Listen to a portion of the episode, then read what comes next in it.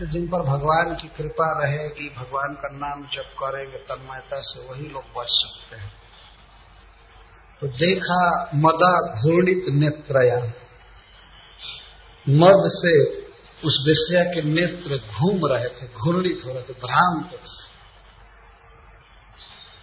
और वो मत हो गए थे। मत का अर्थ होता है, नॉर्मल कंडीशन में नहीं थी।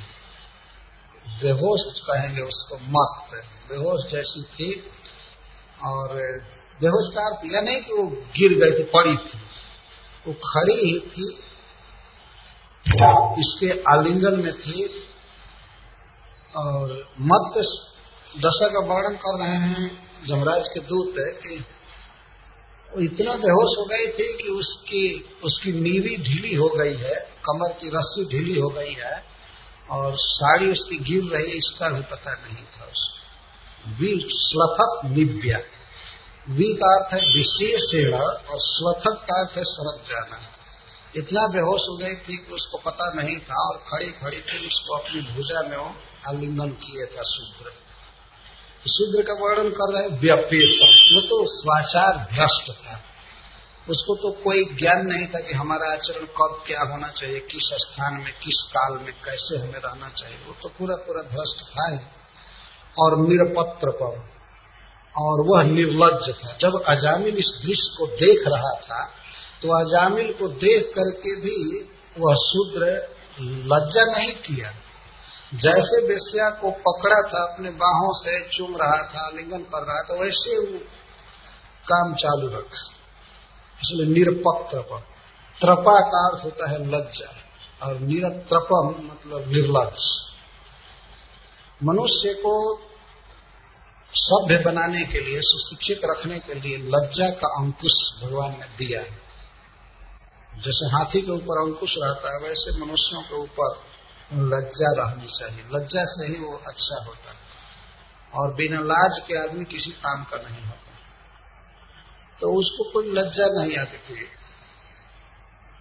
कुछ भी। और क्रीडंतम अनुगायंतम हसंतम अनयांतिके अनया अंतिके, उस विषया के साथ सट करके, कभी थोड़ा दूर होकर के, कभी आलिंगन में ले करके और सिनेमा का सॉन्ग गा रहा था। गीत गा रहा था। गीत तो आप लोग तो सुने ही हैं। इस संसार में सबसे ज़्यादा गीत प्रसिद्ध है स्त्री अपनी भावनाओं को गाती है और पुरुष अपनी भावनाओं को गाता है। तो उसकी भावनाएँ स्त्री पर केंद्रित रहती हैं और स्त्री की भावना पुरुष पर केंद्रित रहती है। यही वास्तव में संसार है, यही माया है। और कुछ भी माया इस संसार में नहीं है। बस पुरुष स्त्री की सुंदरता का, उसके भावों का खास करके उसके सौंदर्य का वर्णन करता रहता है। और पुरुष पुरुष स्त्री के, स्त्री पुरुष के यही बस जीवन बीत रहा है। इसी तरह से वो था तो क्रीडंतम, कभी वो क्रीड़ा करने लगते थे। यहाँ क्रीड़ा का अर्थ है चुंबन आलिंगन और हसंतम अनयंती के तो वो हंस रहे थे तो वो हंस रहा था, और वो गा रही थी तो वो भी गा रहा था। क्रीडंतम, अनुगायंतम हसंतम अनयंत। विशेष करके वो तो बेहोश थी उतना नहीं गा रही थी लेकिन शूद्र खूब गा रहा था। उसकी चपलूसी कर रहा था। उसको रिझाने के लिए। यह जो स्त्री को रिझाने की बात है केवल पुरुषों में केवल मनुष्यों में भी नहीं है पक्षियों तक में है। हमने देखा है कई बार पक, मादा पक्षी को जो नर पक्षी होता है उसके चारों ओर घूम करके नाच करके उसको मनाया करता है जैसे कबूतर।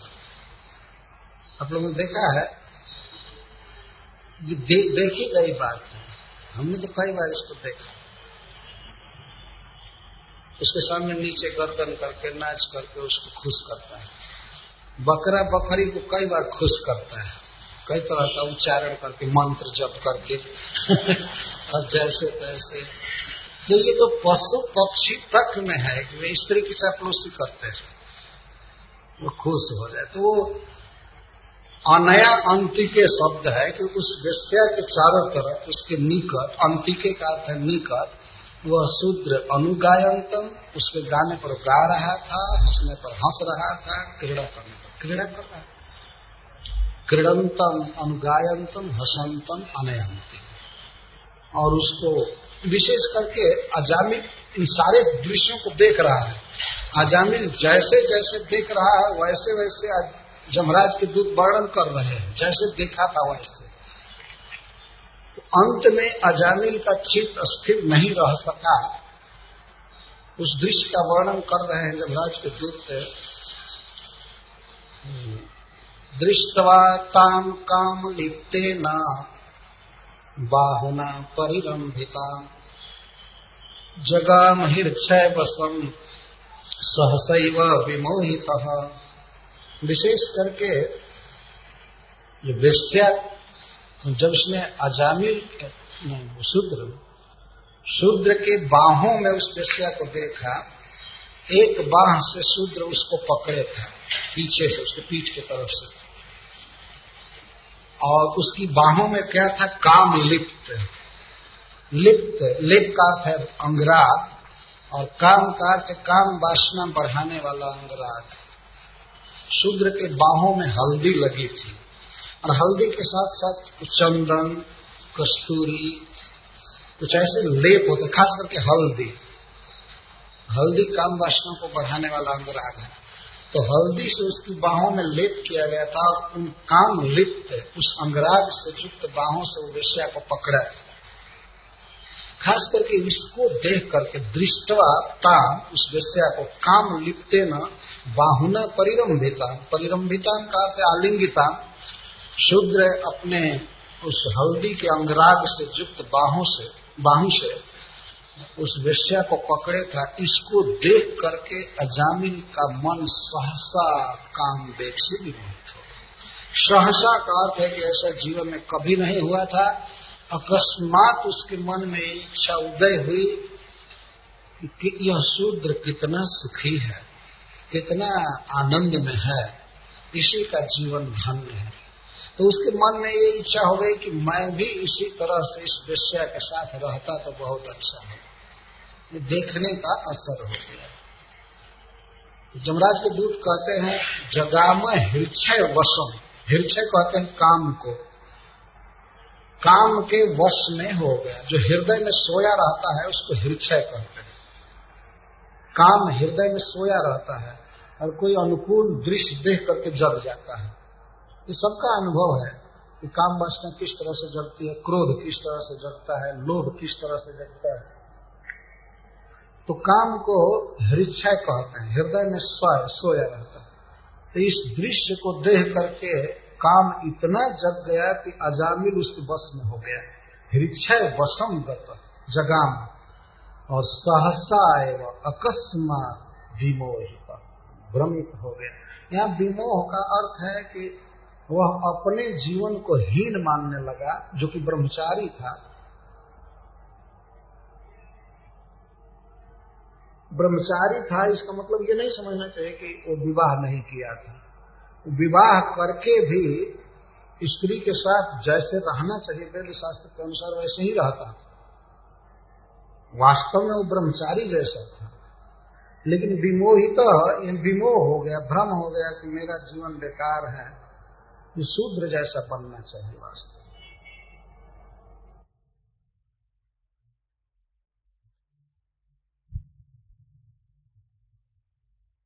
ये इसके साथ रहना चाहिए। इसी में जीवन की सार्थकता है। इसको विशेष मोह कहते हैं। मोह का अर्थ होता है भ्रम।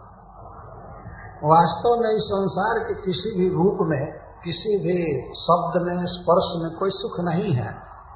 भगवान ने गीता में कहा है कि यही संस्पर्श जा भोगा, दुख यो आद्यंतवंत कौनते न तेसु रमते बुध। हे कौनते? इस संसार में जो इंद्रियों के संस्पर्शज भोग हैं, वे केवल दुख की योनि है। दुख को उत्पन्न करने वाले हैं नया नया वो सुख नहीं है। और आज मिलते हैं, कल नष्ट हो जाते हैं। ये क्षण भर में ही नष्ट हो जाते हैं। इसीलिए न तेसु रमते बुधा। विद्वान पुरुष इसमें नहीं रमता भगवान इस बात को बहुत स्पष्ट भाषा में कह रहे हैं। संसार का कोई भी भोग है, आज मिलता है दस मिनट के लिए, एक घंटे के लिए, दो दिन के लिए अच्छा लगता है कि ये सुख दे रहा है, लेकिन वही अंत में जलाने वाला हो जाता दुख यो नया स्वयं ही दुख नहीं है, बल्कि दुख की माँ है। दुख को जन्म देने वाले हैं संस्पर्श भोग। लेकिन अजामिल को मोह छा गया, उल्टी स्थिति हो गई। भ्रम, मोह का अर्थ होता है पर्दा, आवरण। जैसे मान लीजिए अकस्मात रात हो जाए तो हम लोग कुछ भी नहीं दिखाई देगा। अंधकार से आँखें ढक जाती हैं, आवरण छा जाएगा। तो उसमें कुछ भी नहीं दिखाई देगा कि हारमोनियम किधर है, ढोलक किधर है, कौन किधर बैठा है, पढ़ नहीं सकता। तो वैसे ही जब संसारिक आवेश व्यक्ति में हो जाता है कि यही सुख है, यही जीवन की सफलता है तो भगवान कृष्ण की भक्ति आदि तिरोहित हो जाती है। उसको मोह कहते हैं। तो अजामिल को मोह छा गया। इस दृश्य को देख करके। शिल प्रभुपाद जी इन प्रसंगों पर बहुत बड़ा बड़ा प्रपोर्ट लिखे हैं। बारंबार कहते हैं कि उस समय, आज से बहुत वर्ष पहले एक दृश्य को देख करके एक अजामिल गिरा था। तो पता नहीं, ऐसे गली गली में शूद्र भर गए और वे लज्जा त्याग करके स्त्रियों के साथ रहते हैं, अवैध स्त्रियों के साथ। और इनको देख करके कितने लोग गर्भ में जा सकते हैं। इसीलिए मनुष्य को बहुत सावधान रहना चाहिए। इस तरह के दृश्य बहुत से देखने को मिलते हैं दीवालों पर जहाँ तहाँ लोग चित्र टागे हुए। लेकिन फिर भी भगवान का स्मरण करना चाहिए, बचना चाहिए। बहुत तरह के दृश्य ऐसे होते हैं। एक बार लॉस एंजलिस रथ यात्रा में मैं था तो पेसिफिक ओशन प्रशांत महासागर के तट पर रथ यात्रा होती है। तो मेरे मन में भगवान की विभूति जान करके प्रशांत महासागर को देखने की इच्छा हो गई। तो मैं रथ यात्रा में से निकल करके कुछ दूर चल करके कहें, मैं ठीक है, ठाकुर जी, रथ पर हैं, लेकिन थोड़ा हम इनकी विभूति भी देखें। प्रशांत महासागर के तट पर टहल करके देखना चाहते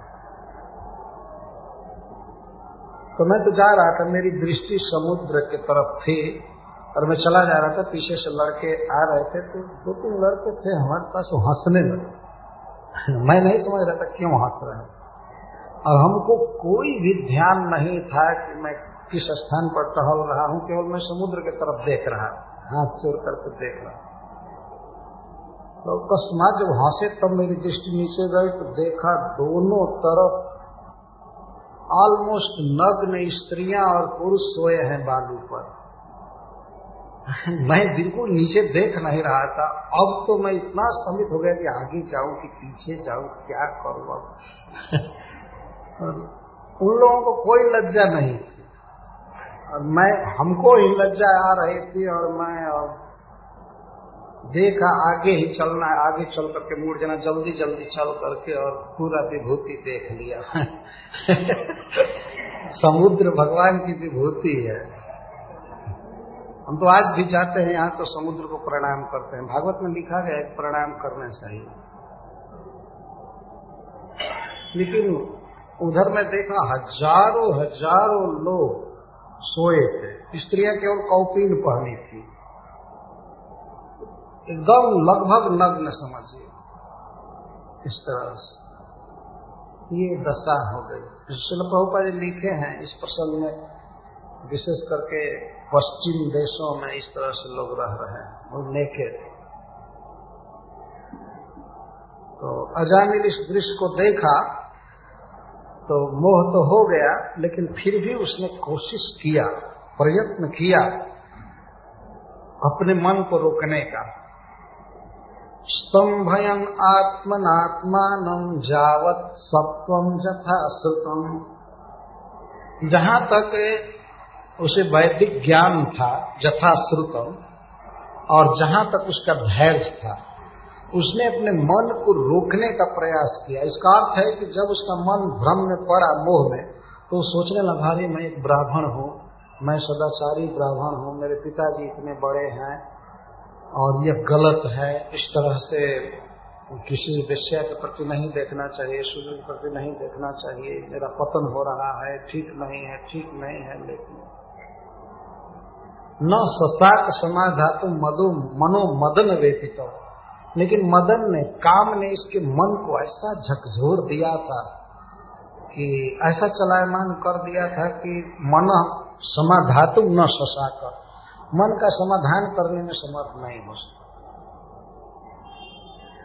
किसी गलत दृश्य पर दृष्टि जाए तो सबसे पहले मनुष्य को ये सोचना चाहिए कि वो देखो, मैं इतने बड़े पिता का पुत्र हूँ। मैं भागवत पढ़ा हूँ, मैं शास्त्र जानता हूँ, मैं स्कान का हूँ, जहाँ चार रूल रेगुलेशंस हैं, हमें ऐसा कार्य नहीं करना चाहिए। क्या कहेंगे लोग, क्या होगी हमारी दशा? कम से कम अपनी स्थिति का बारंबार विचार करना चाहिए तो हो सकता है कि मन रुक जाए। तो अजामी इसके अनुसार पूरा ज़ोर लगाया। इस जथा सत्वम जथा श्रुतम। जहाँ तक धैर्य था धैर्य का अर्थ होता है, विषय भोग में मन को न ले जाना। भगवान में लगाए रखना, इसको धैर्य कहते हैं। धीर और यथाश्रुतम, शास्त्र ज्ञान का स्मरण करना है कि नरक का डर होना, सदाचार का उल्लंघन नहीं होना चाहिए, नहीं होना चाहिए। कुछ भी बेचारा किया समाधातुम न ससाक। मन को नियमितुम न ससाक। मन को कंट्रोल में नहीं कर सकते। बहुत ज़ोर लगा आजकल के तो लोग ज़ोर ही नहीं लगाते हैं वो क्या समाधान करेंगे? वो तो बेचारा अपनी शक्ति को लगाया। तो वास्तविक बात है, जमराज के दूध करेंगे तन निमित्त स्मर व्याज ग्रह ग्रस्तो विचेतन, तामेव मनसा ध्यान स्वधर्मा विराम वास्तविक बात ये थी कि तन निमित्त उस वेश्या का शूद्र का दर्शन ही जिसमें निमित्त बन गया, जिसमें कारण बन गया, ऐसे काम रूपी ग्रह से वो ग्रस्त हो गया। वो स्मर तो नाम था, स्मर व्याज। ऐसा लगता था कि वो एक ग्रह से ग्रस्त हो गया। आप लोगों ने देखा होगा, अकस्मात कोई व्यक्ति यदि बात रोग से पीड़ित हो जाता है या उसे भूत लग जाता है तो वह अपनी नॉर्मल स्थिति से बिल्कुल भिन्न हो जाता है। खास करके भूत लगता है, इसको ग्रह कहते हैं। हम लोगों ने तो सैकड़ों लोगों को देखा है बारी बारी से किस तरह भूत ग्रस्त हो जाते हैं, क्या बकते हैं, कैसे हो जाते हैं। ये काम भी बहुत बड़ा ग्रह है। तो ऐसा पकड़ा गया काम के द्वारा, ऐसा पकड़ा गया, कुछ लोग उपमा देते हैं कि जैसे सूर्य और चंद्रमा पर ग्रहण लग जाता है और उनका प्रकाश क्षीण हो जाता है, उसी तरह से काम बहुत बड़ा ग्रह है, जिस व्यक्ति के मन को ही पकड़ लेता है, उसका तेज चला जाता है, ज्ञान चला जाता है, बुद्धि काम नहीं करती और इसलिए यहाँ विचेतना शब्द का प्रयोग किया तो उसकी चेतना चली गई। इसका मतलब सेंस चला गया, लगा कि वो मर गया है। पहले जैसा आजामिल पवित्र था, एक खत्म हो गया। विचेतना का अर्थ है गत स्मृति। उसको अपने परिवार की, अपने पिता की, अपने धर्म की, अपने स्वभाव की कोई स्मृति नहीं रह गई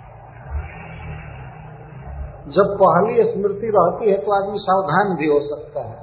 फिर हमारे गाँव के लोग क्या कहेंगे, हमारे परिवार के लोग क्या कहेंगे, हमारे ससुर क्या कहेंगे हमारी पत्नी है, पत्नी से मैं क्या व्यवहार करूँगा? वो देख करके क्या कहेगी? भाई क्या कहेगी? कोई स्मृति नहीं रह गई। इसको विचेतना कहे जब किसी को भूत लग जाता है तो उसको थोड़े स्मरण रह पाता है। एक बार एक भक्त पागल हो गया था।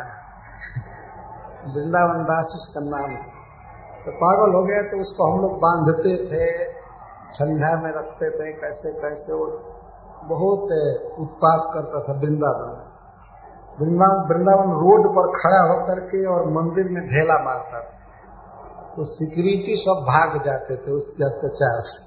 तो सब लोग आकर हमसे कहते थे कि महाराज आपका शीश ऐसे कर रहा है, कर रहा है? तो मैं कहता था, इस समय वो शीश क्या है? बेचारा पागल हो गया है। तो मैं बाद में पूछा उससे, ठीक हो गया, अब तो दिल्ली मंदिर में रहता है पुजारी का काम करता है, बिल्कुल ठीक। थोड़े काल तक हुआ था, उसकी दशा हुई। तो मैं एक बार पूछा कि वृंदावन के बताओ हम लोग तुमको मार रहे थे या बाँध रहे थे, तुमको कुछ याद है तो नहीं, कुछ भी याद नहीं तो इस तरह से है, जो व्यक्ति पागल हो जाता है, उसको पहले की या पूर्व की या अपर की, पूर्वापर की स्मृति नहीं रह जाती। इतना काम ग्रह से ग्रस्त हुआ है जानी कि अब कोई ध्यान नहीं था कि मैं इस खानदान का हूँ। मेरी ये इज़्ज़त है, मेरा ये ज्ञान है, ये है, मेरे ये संबंधी हैं, मैं ब्राह्मण हूँ। कुछ भी याद नहीं। बल्कि ताम एवं मन सा ध्यान वो मन में केवल उसी का ध्यान करता रहता ताम एवं। ताम एव ताम मैंने उस विषय का। एव का अर्थ केवल। केवल उस विषय का ही चिंतन करता रहता वो घर पर आ गया। घर पर आकर के जो सामान लिया था पिताजी के सामने रखा। ये फूल, फल और समित और कुछ सब रख दिया। रखा, पिताजी ने पूछा, ठीक है, जाओ, नहा लो। गया नहाने के लिए। और नहा करके जब पूजा के लिए बैठा तो अब उसकी आँखें किसी देवता को और भगवान को नहीं देख रही। अब मन नेत्र से वो विश्या रूपी देवी का ध्यान कर रहा है। उसी तामे वो मन सा ध्यान, बिल्कुल उसी का अखंड चिंतन कर रहा है। करना नहीं पड़ता था। आजकल तो लोग ध्यान पर बैठते हैं, पता नहीं वो करते हैं कि नहीं। लेकिन वो तो रियली ध्यान कर रहा था, मन उसका चला गया और स्वधर्मा विराम हो। अपने धर्म से विरत हो गया। पूजा करनी है, पाठ करना है, वेद पढ़ना है, जप करना है, घर की सफ़ाई करनी है, स्नान करना है, सब भूल गए जैसे पागल आदमी भूल जाता है सब। न समय पर खाता है, न समय पर सोता है। तो उस तरह से उसकी नींद हराम हो गई। वो कभी सोता नहीं था। इसी को जमराज के दूत कहते हैं, स्वधर्मात विराम हो, अपने धर्म से बिल्कुल विरत हो, खत्म हो गया उसका धर्म। कोई ड्यूटी नहीं करता। तामेव शब्द बहुत ध्यान देने के उसी का चिंतन करता एक बार यह दृश्य देखने का प्रभाव हुआ, इतना बड़ा सदाचारी ब्राह्मण सब कुछ भूल करके, देवताओं की पूजा, भगवान की पूजा और बंधु बांधव के प्रति जो श्रद्धा होनी चाहिए, सब भूल भाल करके और उस विषय का चिंतन करने लगा। चिंतन ही नहीं करने लगा। इसके बाद वो पता लगाया, दूसरों लोगों से पूछा कि अमुक जगह पर एक व्यक्ति विषय के साथ था, वो कहाँ रहती है? तो उसके पास गया, संपर्क किया और संपर्क करके उसको फुसलाया, कहा कि मैं बहुत धनी व्यक्ति हूँ तो मेरे घर रह सकती हो, मेरे साथ रह सकती हो। तो उसने पहले तो कहा तुम्हारे घर नहीं रहूँगी। मैं तुमसे कभी कभी मिल सकती हूँ। तो उस पर वो राज़ी हो गया। लेकिन बाद में इतना उसकी आसक्ति बढ़ी कि वो उसको घर लाया, जबकि उसकी विवाहिता पत्नी थी। तो आगे उसका वर्णन आएगा। तो लाया अपने घर देखिए, एक ही श्लोक के पास तामेव तामेव, दो बार शब्द का प्रयोग हुआ है। तामेव मनसा ध्यान और तामेव तोषयामास। केवल उस विषया को खुश करने में पड़ गया। तोषयामास मतलब तुष्ट करने में। किस चीज़ से तुष्ट करना पड़ता है? विषया तो धन चाहती है। तो पित्रेण अर्थेन यावता, बाप का जो धन इनहेरिट किया था, वंश परंपरा से जो उसको धन मिला था बाप का तो उसको तो स्वाहा कर दिया, उसको संतुष्ट करने में पूरा। जावता का अर्थ है समग्र। समग्र धन, पिता के द्वारा मिला हुआ समग्र धन वेश्या को संतुष्ट करने में लगा दिया। पिता के द्वारा धन किसी किसी को बहुत मिलता है तो उसे भगवान की सेवा करनी चाहिए, प्रचार करना चाहिए, या और घर द्वार बनावे बिज़नेस फैलावे। लेकिन ये दुष्ट कुछ नहीं किया, सीधे वेश्या तो से, वेश्या को संतुष्ट करने लगा। और वेश्या कैसे संतुष्ट होती थी? ग्राम्य मनोरमय कामय प्रसिद्ध जथा वेश्या जैसे प्रसन्न होती थी, जो वस्तु मांगती थी, वही लाता तो ग्राम्य ही काम है। काम्यंते इति काम। मनुष्य जिन वस्तुओं की इच्छा करता है, उनको काम कहते हैं। तो मनोरमय काम है।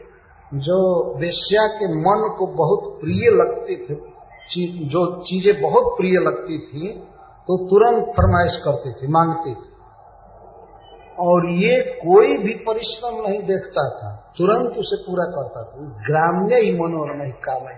ग्राम्य ही का अर्थ है, खास करके स्त्री को सजाने वाले सामान, उसके खाने पीने के और उसके श्रृंगार के लिए जितने सामान की ज़रूरत पड़ती थी, वो जो मांगती थी उसको लाता था।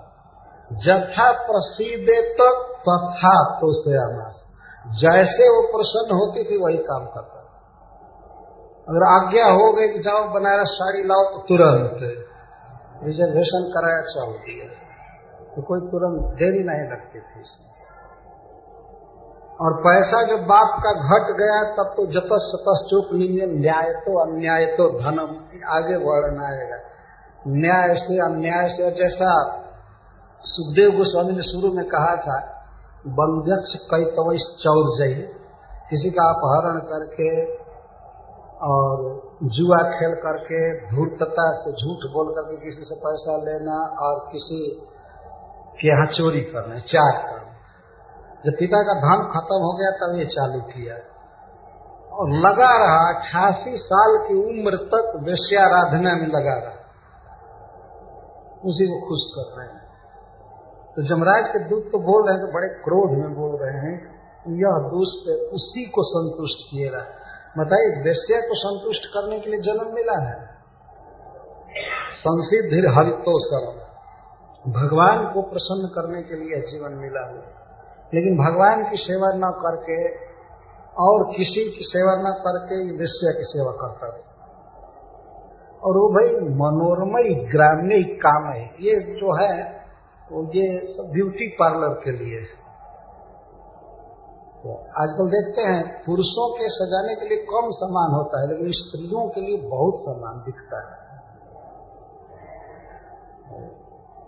ब्यूटी कार्नर कोने में कोई दुकान होती है, उसको ब्यूटी कार्नर कहते हैं, ब्यूटी पार्लर। का और उसमें अनेक प्रकार की चीज़ें मिलती हैं। पैर को रंगने के लिए, नख को रंगने के लिए, ओठों को रंगने के लिए, आँख को रंगने के लिए तो बहुत बहुत समान है। और मनुष्य इन वस्तुओं की सप्लाई करता है, किसी प्रेमिका के लिए तो समझता है कि मैं धन्य हूँ। तो मैं अपने इष्ट देवता की पूजा कर रहा है। इस तरह से वो करता रहा हमारे कहने का आशय यह नहीं है कि स्त्री को ये सब सब चीज़ नहीं देनी चाहिए। तो स्वाभाविक है स्त्रियाँ अपने देह को सजा कर रखना चाहते हैं। और शास्त्र भी कहता है कि उनको अपने को सजा कर रखना चाहिए। इसलिए कि उसके पति का चित्त और किसी स्त्री पर न जाए। इसके लिए स्त्री का धर्म होता है कि वह अपने को सजा करके रखे। ऐसा श्रीमद भागवत में लिखा गया सप्तम स्कंध में। लेकिन वेश्या को कोई सजाना चालू करे तो वो तो केवल धन खाने के लिए आती है। अपनी पत्नी होती है तो उसको पति के प्रति हमदर्दी होती है। वो जानती है कि मेरा घर है, मेरे बच्चे हैं। तो पति से ऐसी मांग नहीं करेगी कि पति बहुत कर्ज में पड़ जाए और न करने जो काम भी करे, न सप्लाई करने जो वस्तु भी लावे, ऐसा नहीं चाहेगी। है ना? तो देखो ही बात है। लेकिन वेश्या वेश्या कब सोचेगी कि हमारे पति देव हैं? उसके पहले तो हज़ारों उसके पति हो गए होंगे। उसके मन में कब स्नेह उमड़ सकता है? इसीलिए हमारे वैदिक ग्रंथों में विवाह की इतनी महिमा है।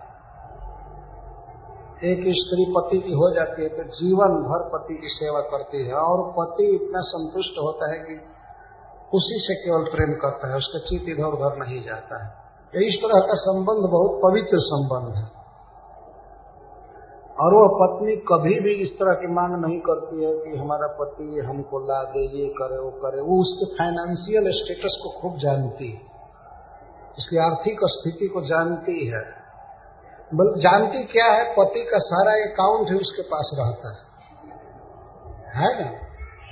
तो इसीलिए वो तो जानती है कि नहीं, कितना किस चीज़ में खर्च करना है अगर हमें दो सौ की साड़ी से काम चला लेना है, हमें पाँच सौ, एक हज़ार की साड़ी से कोई मतलब नहीं है। है ना?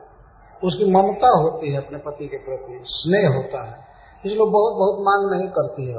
अतः अपनी पत्नी के साथ रह जाने में पुरुष को भी कोई दिक्कत नहीं होती है। आसानी से गरीब घर में भी पति पत्नी संतुष्ट रहते हैं, काम चल जाता है।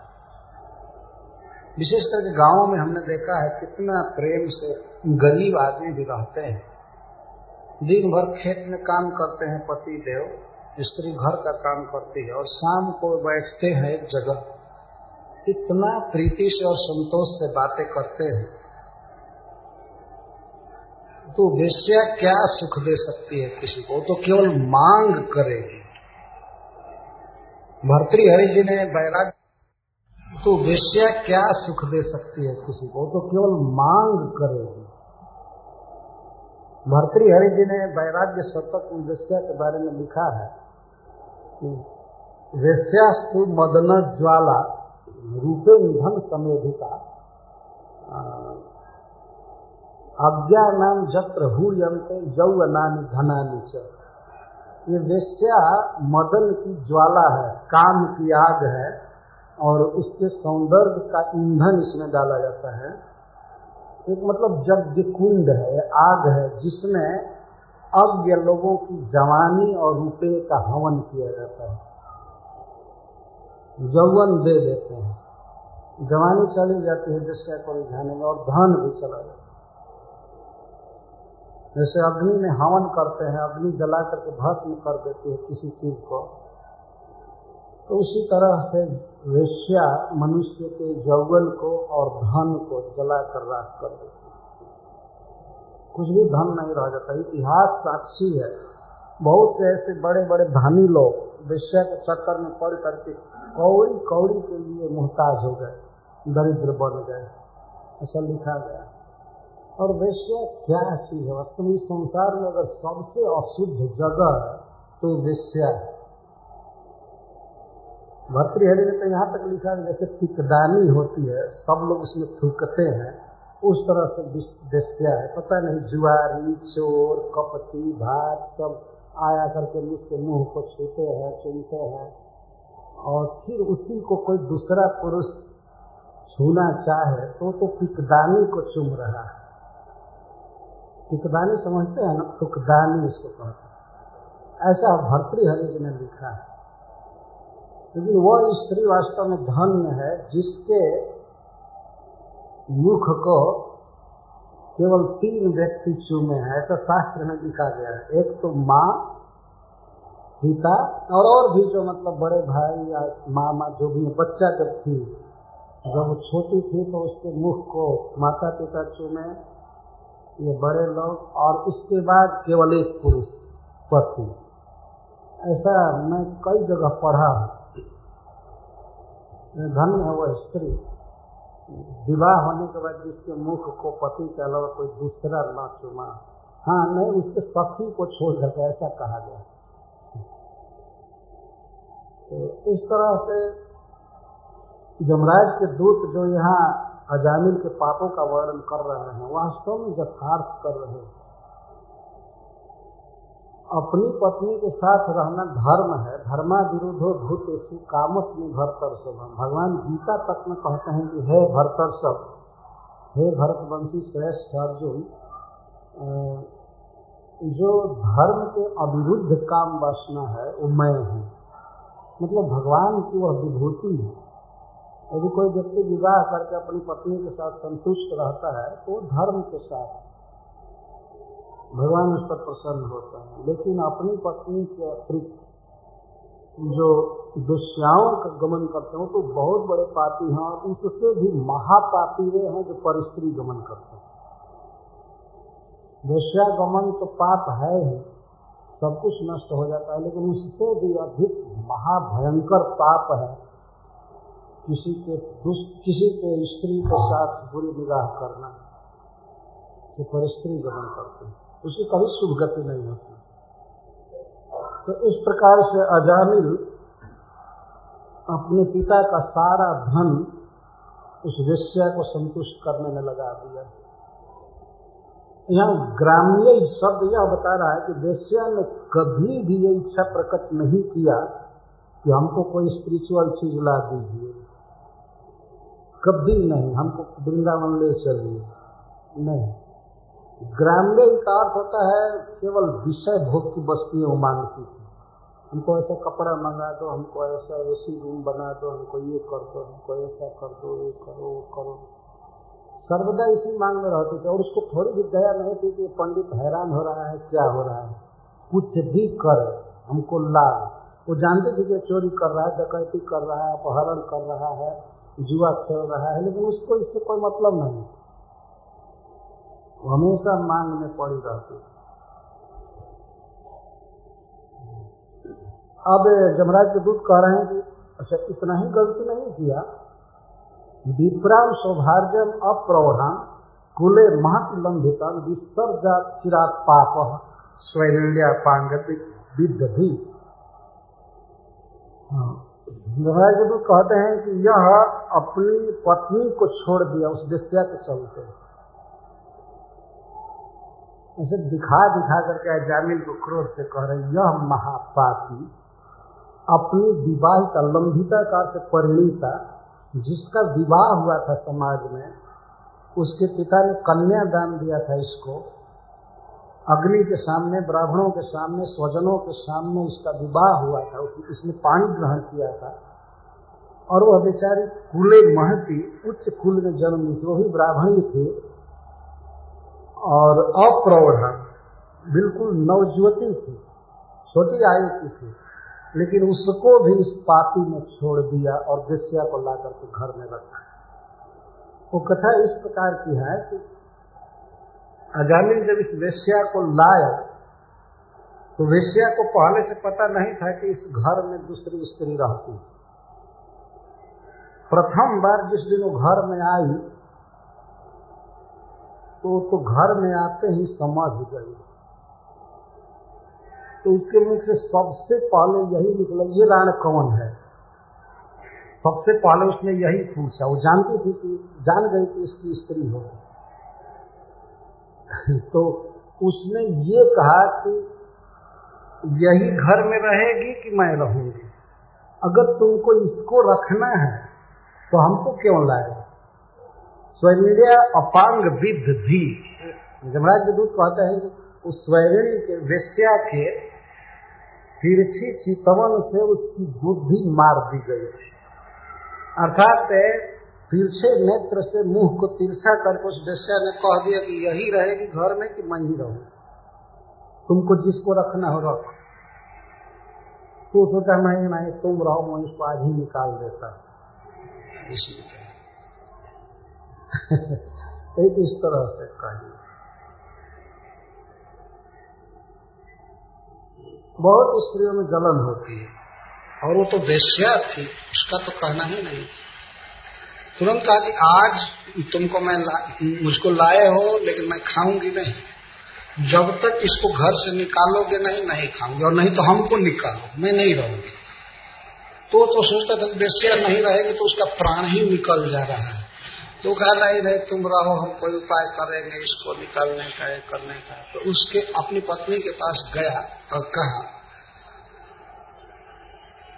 बहुत दिन हो गया नैहर से आए हुए तुम अपने पिता के पास चले जाओ तो उसने कहा, क्यों? हमारा विवाह आपके साथ हुआ है और हम क्यों पिता के पास जाएँ? हम जैसे भी रहेंगे, यही रहेंगे। अरे नहीं, मैं कहता हूँ ना, तुम जाओ।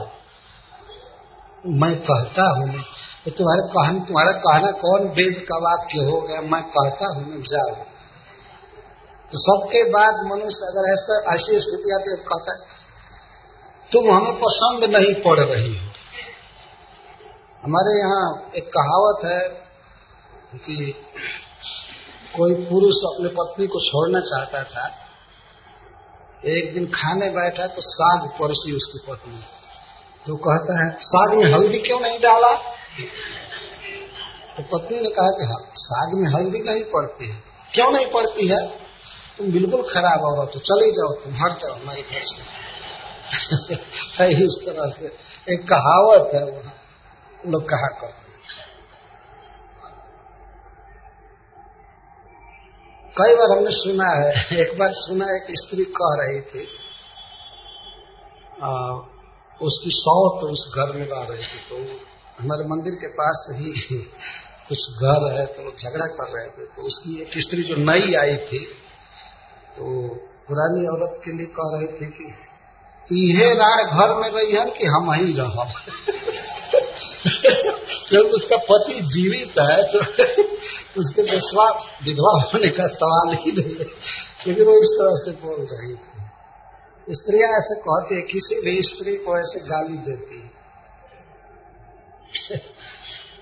तो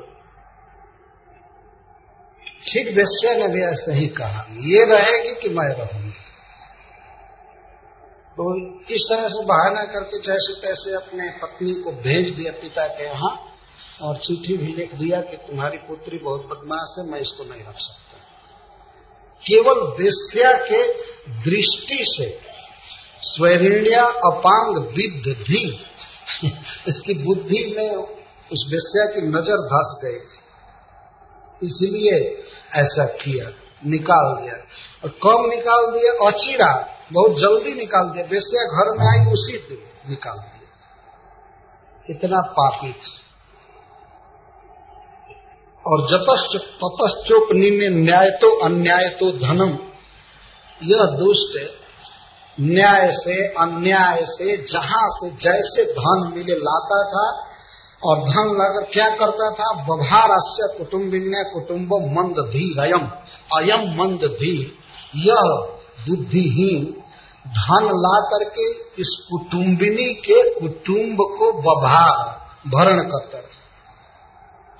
बारम्बार ये कहा गया है कि कुटुम्बिनी का कुटुम्ब था मतलब उस विषय का वो कुटुम्ब था। सभी लड़के इसके जन्मे हुए नहीं थे। इसका मतलब ये है। के तो सभी लड़के एक पुरुष से हो ही नहीं सकते हैं। जैसे कुतिया होती है, कुतिया के बच्चे कई रंग के होते हैं, है ना? दिखे हैं आप लोग?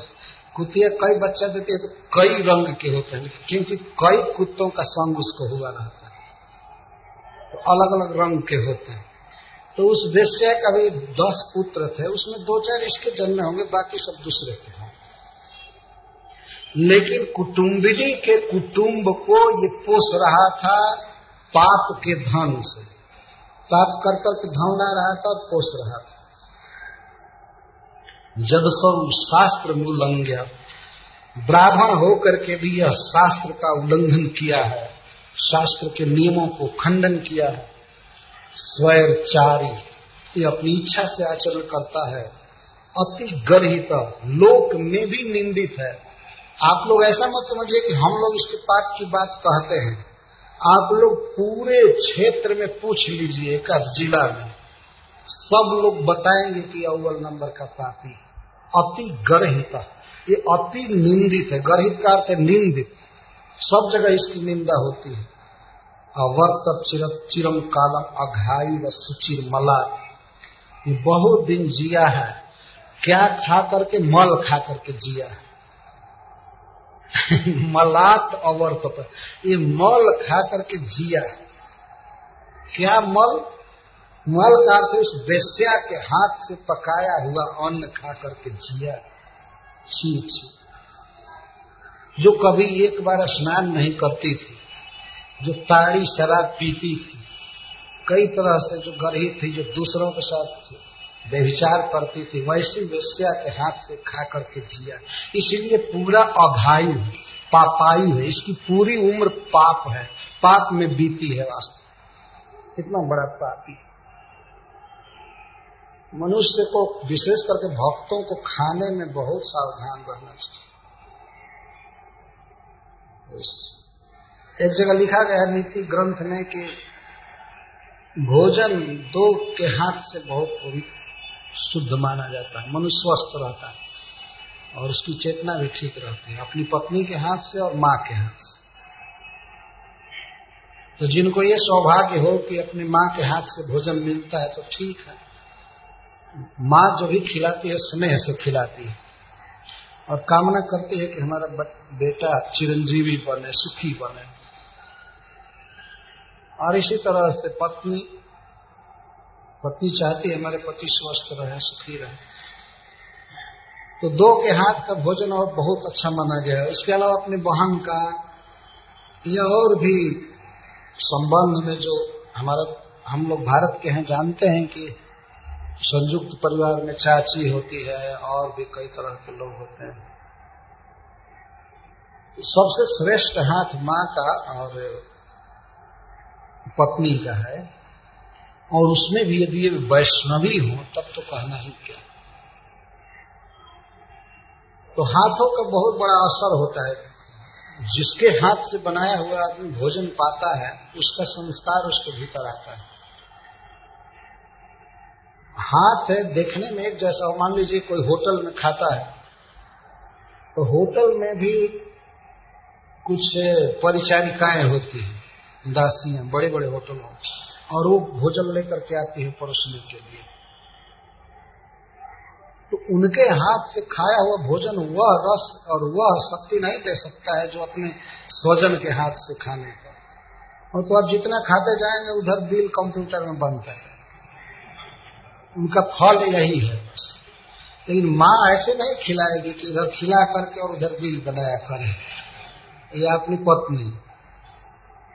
इसमें ऐसे बनाते हैं। देखने में तो लगेगा जैसे वो स्त्री परोस रही, वैसे भी परोस रही, कोई अंतर नहीं, लेकिन बहुत अंतर। स्नेह का, हृदय के भाव का बहुत अंतर होता है। और खाना चाहिए भाव का भोजन। पहला भाव तो यह है कि कोई हृदय से खिलाना चाहे तो ये भाव है। प्रेम से खिलाना चाहता है तो उसके यहाँ खाना चाहिए। और उसका शुद्ध आचरण होना चाहिए, वो वैष्णव होना चाहिए, ये सब विचार करना चाहिए। नहीं तो जमराज के दूत कहते हैं कि मल खा करके जिया है। स्पष्ट शब्द है, मलात पर मल से जिया है इतना। उस वेश्या के हाथ से खाना वास्तव में मल खाने जैसा। एक तो पहले वो सभी लड़कों को खिला लेती थी, खुद खा लेती थी, तब अजामिल को देती थी खाने के लिए। अपनी जूठी थाली दे देती थी, खाओ। हमको फुर्सत नहीं है अपने बच्चों के पालन से। तो उसका जूठा खाया करता था। मल का अर्थ है वेश्या का जूठा। खास करके यही स्पेशल अर्थ किया गया है। वेश्या का जूठा खाता था रोज। हमने एक घटना सुना है, देखा तो नहीं है, हमारे गाँव के निकट की। एक साधु हैं जो डैम रहते हैं, उनके पिताजी बहुत धनी जमींदार थे। तो वो सुनाया करते थे। उनके यहाँ एक नौकर रहता था। नौकर बहुत छोटी जाति का नहीं था। एक बार उसको एक नट की नेटुआ हम लोग कहते हैं, नेटुआ बहुत छोटी जाति होते हैं। उनके साथ छुआछूत भी मानते हैं। तो एक नेटुआ की स्त्री से उसका मन असक्त हो गया। वो फंस गया एक स्त्री के साथ, वो नौकर तो उसी के घर रहने लगा कभी कभी जा करके नेटुइन हम लोग कहते नेटुआ नेटुइन उधर के लोग सब जान जाते हैं, कौन बहुत नीच लोग तो उसके, उसमें उसका मन लग गया। तो उसके साथ रहने लगा। तो कई दिन काम पर नहीं आया तो मालिक पूछे कि वो कहाँ चला गया। तो पता लगा कि वो जा करके फलाना नेटुआ के घर रहता है, एक नेटुइन के साथ उसका मन मिल गया। उनको पता लगा। तो वे गए उद्धार करने के लिए अपने नौकर का। अरे, इतने नीच व्यक्ति के साथ क्यों रह रहा है? उसको मैं लाऊ लाऊ। तो उसको पता लग रहा, लग गया कि मालिक आ रहे हैं हमारा उद्धार करने के लिए। तो वो जान गया कि अगर ये सिद्ध हो जाएगा कि मैं भ्रष्ट नहीं हूँ तो मालिक ले जाएँगे। और ये सिद्ध हो जाएगा कि मैं भ्रष्ट हूँ, गिर गया हूँ तो नहीं ले जाएँगे। तो ज्यों ही मालिक आए घर से थोड़ा दूर थे, त्यों ही वो नेटुइन के थाली में खाने लगा साथ में। और कहने लगा, मालिक मालिक, मैं गिर गया, अब मेरा उद्धार मत कीजिए, देखिए मैं इसको जूठा खा रहा नितिन खा रहे थे उसमें जा करके उसका जूठा खाने लगा। तो मालिक कहेगा हाँ ठीक कहते हो पूरा पक्का सर्टिफिकेट मिल गया वो भी चले गए छोड़े छोड़ो इसको ये, ये नहीं सुधरेगा ये बिल्कुल सत्य बात है। हमारे गाँव से केवल पाँच छह किलोमीटर दूर की बात। और हम लोगों के होश की बात उस घटना के दो चार दिन बाद ही मैं वहाँ उस गाँव में पहुँचा। तो उसका जूठा खा करके प्रमाण दिया कि मैं गिर गया हूँ। और मालिक भी मान लिया कि अब इसको इसको तो लाना ठीक ही नहीं, अब तो ये हो गया नेटुआ, अब तो ये गिर गया। तो किसी का जूठा खाना बहुत भयावह चीज़ और उसमें भी कोई बेस्या का जूठा खाने लगे। तो क्यों नहीं जमराज के दूत कहेंगे कि ये मल खा करके जिया है? ततएनम दंड पाणे सकाशम कृत किल विषम निश्यामो कृत निर्वेशम, जब दंडे न शुद्ध थी यह पापी इतना पाप किया, लेकिन इसको चाहिए था कि बुढ़ापा में कुछ दान करे, कुछ उपवास करे तीर्थ यात्रा करे, ब्रह्मचर्य का पालन करे जीवों पर दया रखे, लेकिन इसने कोई प्रायश्चित भी नहीं किया। अतः इस पापी को हमें ले जाने दीजिए। हम लोग दवा जानते हैं। जमराज के यहाँ ले जाएँगे, अपने स्वामी के यहाँ, वहाँ खूब इसकी शुद्धि हो जाएगी। न नरकों में मारा जाएगा, पीटा जाएगा, पचाया जाएगा, कि जब दंडे न शुद्ध इसके द्वारा जमराज के दूत यह कह रहे हैं कि आप लोग यह मत समझिए कि हम लोग इसके शत्रु हैं। हम लोग इसके हितैषी हैं। जैसे किसी को रोग हो जाता है तो अस्पताल में ले जाते हैं। चीड़, फाड़ या सुई दिया जाता है, इंजेक्शन दिया जाता है। ऐसे इसके पाप को हम लोग ठीक कर देंगे। ले जाने दीजिए। इसने कोई प्रायश्चित नहीं किया। ये इतना बड़ा पापी है। लेकिन देखिए, जमराज के दूतों ने सब कुछ कहा। लेकिन उन लोगों के मुख से एक बार भी यह नहीं आया कि इसने अंत में भगवान का नाम भी लिया देखिए इन दूतों से भूल हो रही है। सब जानते हैं धर्मा धर्म का निरूपण किए, वैदिक धर्म का इसके पापों को कहे, लेकिन एक बार भी ये नहीं कहे कि कभी कभी नारायण नाम बोलता था। क्यों? को बेचारे इसलिए नहीं कहे कि पुत्र का नाम वो ले रहा था। इसलिए उसको ये लोग अपने खाता में रखे नहीं कि भजन किया। वे लोग भागवत धर्म के ज्ञाता नहीं, ये भूल हो गई तो इतनी बात सुनने के बाद भगवान के पार्षद बहुत अफसोस पूर्वक बोल रहे हैं कि वो जमराज जैसे महान पुरुष के द्वारा भी इस तरह से गलती हो रही है। बड़ा अफसोस में बोल रहे हैं कि अब दुनिया किसकी शरण में जाएगी? यह बेचारा भगवान का नाम लिया है। भगवान का नाम लेते ही करोड़ों जन्म का पाप चला गया है। फिर भी इसको पापी कह रहे हैं और नरक में ले जा रहे हैं। तो भगवान के पार्षदों का प्रवचन तो मैं कल कहूँगा। मैं उसको मैं अभी चालू नहीं करना चाहता हूँ, इसलिए पूरा नहीं कर पाऊँगा। कल भगवान के पार्षद बोलेंगे, भगवान नाम की महिमा और अजामिल को सिद्ध कर देंगे कि परम धर्मात्मा है। इसका सारा पाप कट गया है। करोड़ों जन्म का। और उसको मुक्त कर देंगे। मृत्यु जमराज के दूध भाग जाने जाकर के जमराज से लोग शिकायत किए। चार देवता बहुत खल हो गए हैं और लोग आकर के आपका पास काट दिए। और जाते जाते लोग ये पूछे। प्रणाम भी नहीं किए। ये पूछे कि ये बताइए दुनिया में ईश्वर कितने हैं? हम तो समझते थे कि आप हैं। लेकिन अब तो आपकी आज्ञा चल नहीं रही है। उस पापी अजामिल को छुड़ा करके ले गए। इस तरह से शिकायत करेंगे।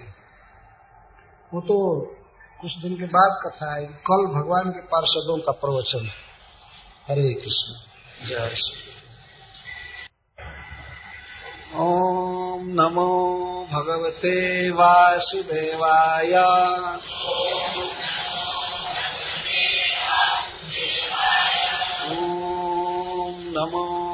भगवते वासुदेवाय।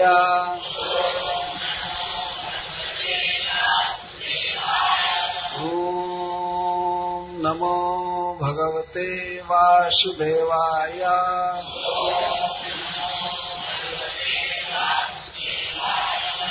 श्रीशुक उवाच।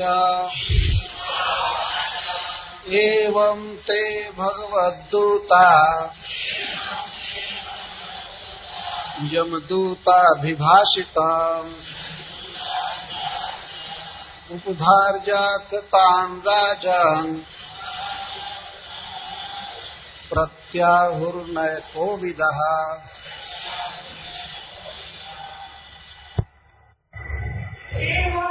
एवं इस प्रकार। ते वे। भगवत दूता भगवान के दूतगण यमदूता विभाषिता यमदूतों के अभिभाषण को। उपधार्य। खूब ध्यान से सुनकर। अथ इसके बाद, हे राजन हे महाराज परीक्षित प्रत्याहु। उनके प्रति बोले, नय को विदा न्याय निपुण। लगभग दो ढाई दिन जमराज के दूतों का प्रवचन चला। तो उसका समाहार करते हुए सुखदेव गोस्वामी कहते हैं कि इस प्रकार से यमराज के दूतों के प्रवचन को भगवान के भक्तों ने बहुत ध्यान से सुना। धार्य का अर्थ है धारण किया, सुना, और ऊपर का अर्थ है अच्छी तरह से, खूब अच्छी तरह से सुना। चूँकि भगवान के पार्षद अत्यंत सभ्य पुरुष हैं किसी के साथ विवाद हो रहा है तो यह धर्म है कि हम विपक्ष की बात को ध्यान से सुने। ऐसा नहीं कि हाँ हाँ हाँ हाँ हाँ हाँ वो न बोल रहा है, न वो बोल रहा है, झगड़ा होने लगता है। जैसे आजकल बात विवाद छिड़ता है। यद्यपि भगवान के पार्षद जान रहे हैं कि जमराज के दूत जो बोल रहे हैं अजामिल के विषय में वह एक दृष्टि से ठीक भी है और दूसरे दृष्टि से ठीक नहीं है। भगवान का नाम उच्चारण करने से वह विशुद्ध हो गया था, उसका पाप नष्ट हो गया था। लेकिन फिर भी जमराज के दूत जो बातें कह रहे थे, उसमें सच्चाई थी। जमराज उस तरह अजामिल उस तरह से पाप किया था। तो यहाँ यह शिक्षा है कि भले कितना भी बड़ा विद्वान व्यक्ति हो, यदि वह किसी से कुछ पूछ रहा है, जिससे पूछा है उनकी बातों को सुनना चाहिए। ऐसा नहीं कि विद्वता के आवेश में और ये सोचे कि मैं भक्त हूँ, इसलिए इसकी बात क्यों सुनू? इसकी बात तो कंडम होगी, किसी काम की नहीं होगी। तो भगवत पार्षद जो वैकुंठ से आए हैं वे लोग जमराज के दूतों की बात को बहुत ध्यान से सुने। इसके लिए नहीं कि उनको जानकारी नहीं थी। लेकिन वास्तव में जब तक हम विपक्ष के बातों को खूब अच्छी तरह से नहीं समझेंगे तो हम उसका उत्तर भी ठीक से नहीं दे पाएँगे। इसीलिए बादरायणी, बादरायण के पुत्र सुखदेव गोस्वामी कहते हैं उपधार्य बहुत अच्छी तरह से सुने इसे शिक्षा लेनी चाहिए कि हमें भी मान लीजिए कभी वाद विवाद करना हो तो दूसरे की बातों को भी ध्यान से सुनना चाहिए। तो भगवान के पार्षदों ने सुना और इसके बाद वे लोग बोले, यहाँ भगवान के पार्षदों के लिए सुखदेव गोस्वामी नए कोविदा शब्द का प्रयोग कर रहे नय का अर्थ होता है न्याय। और न्याय का अर्थ होता है उचित। किस देश में, किस काल में, किस व्यक्ति के साथ क्या व्यवहार करना चाहिए, क्या बोलना चाहिए, जो उचित बात हो, बिल्कुल सत्य हो, शास्त्र से, लोक से, सब तरह से जो सत्य हो उस बात को बोलने में जो निपुण है, उसको नए कोविद कहते हैं। भगवान के पार्षद ऐसे नहीं है कि उनको कोई जानकारी न हो और बिना समझे कुछ बोला करें। इस विषय में मैं निगेटिव पॉइंट कहना चाहता हूँ कि आजकल के जो वक्ता होते हैं तो बहुत ऐसी बातें होती हैं जो जानते नहीं है, फिर भी बोलते हैं। और पता नहीं सुनने वाले कैसे समझ लेते हैं, जबकि बोलने वाले नहीं समझता है। बोलने वाले को मतलब नहीं मालूम होता है कि वो क्या बोल रहा है, और समझने, सुनने वाले कहते हैं, वो बहुत विद्वान है, प्रकांड पंडित है। और पूछा जाता है कि आप क्या समझे उसकी बात को? तो वो तो इतनी हाई बात बोल रहा था कि हमारे दिमाग से बाहर थी बात, हमारी समझ में नहीं है तो तुम्हारे दिमाग में तो कुत्ते बिल्ली की बोली भी समझ में नहीं आती है। तो नहीं समझ में आने से बहुत हाई हो गया। हो सकता है कि आप बहुत लो था, इसलिए नहीं समझ में आया ये भी तो हो सकता है ना। नहीं समझ में आया प्रवचन, इसलिए प्रवचन करता बहुत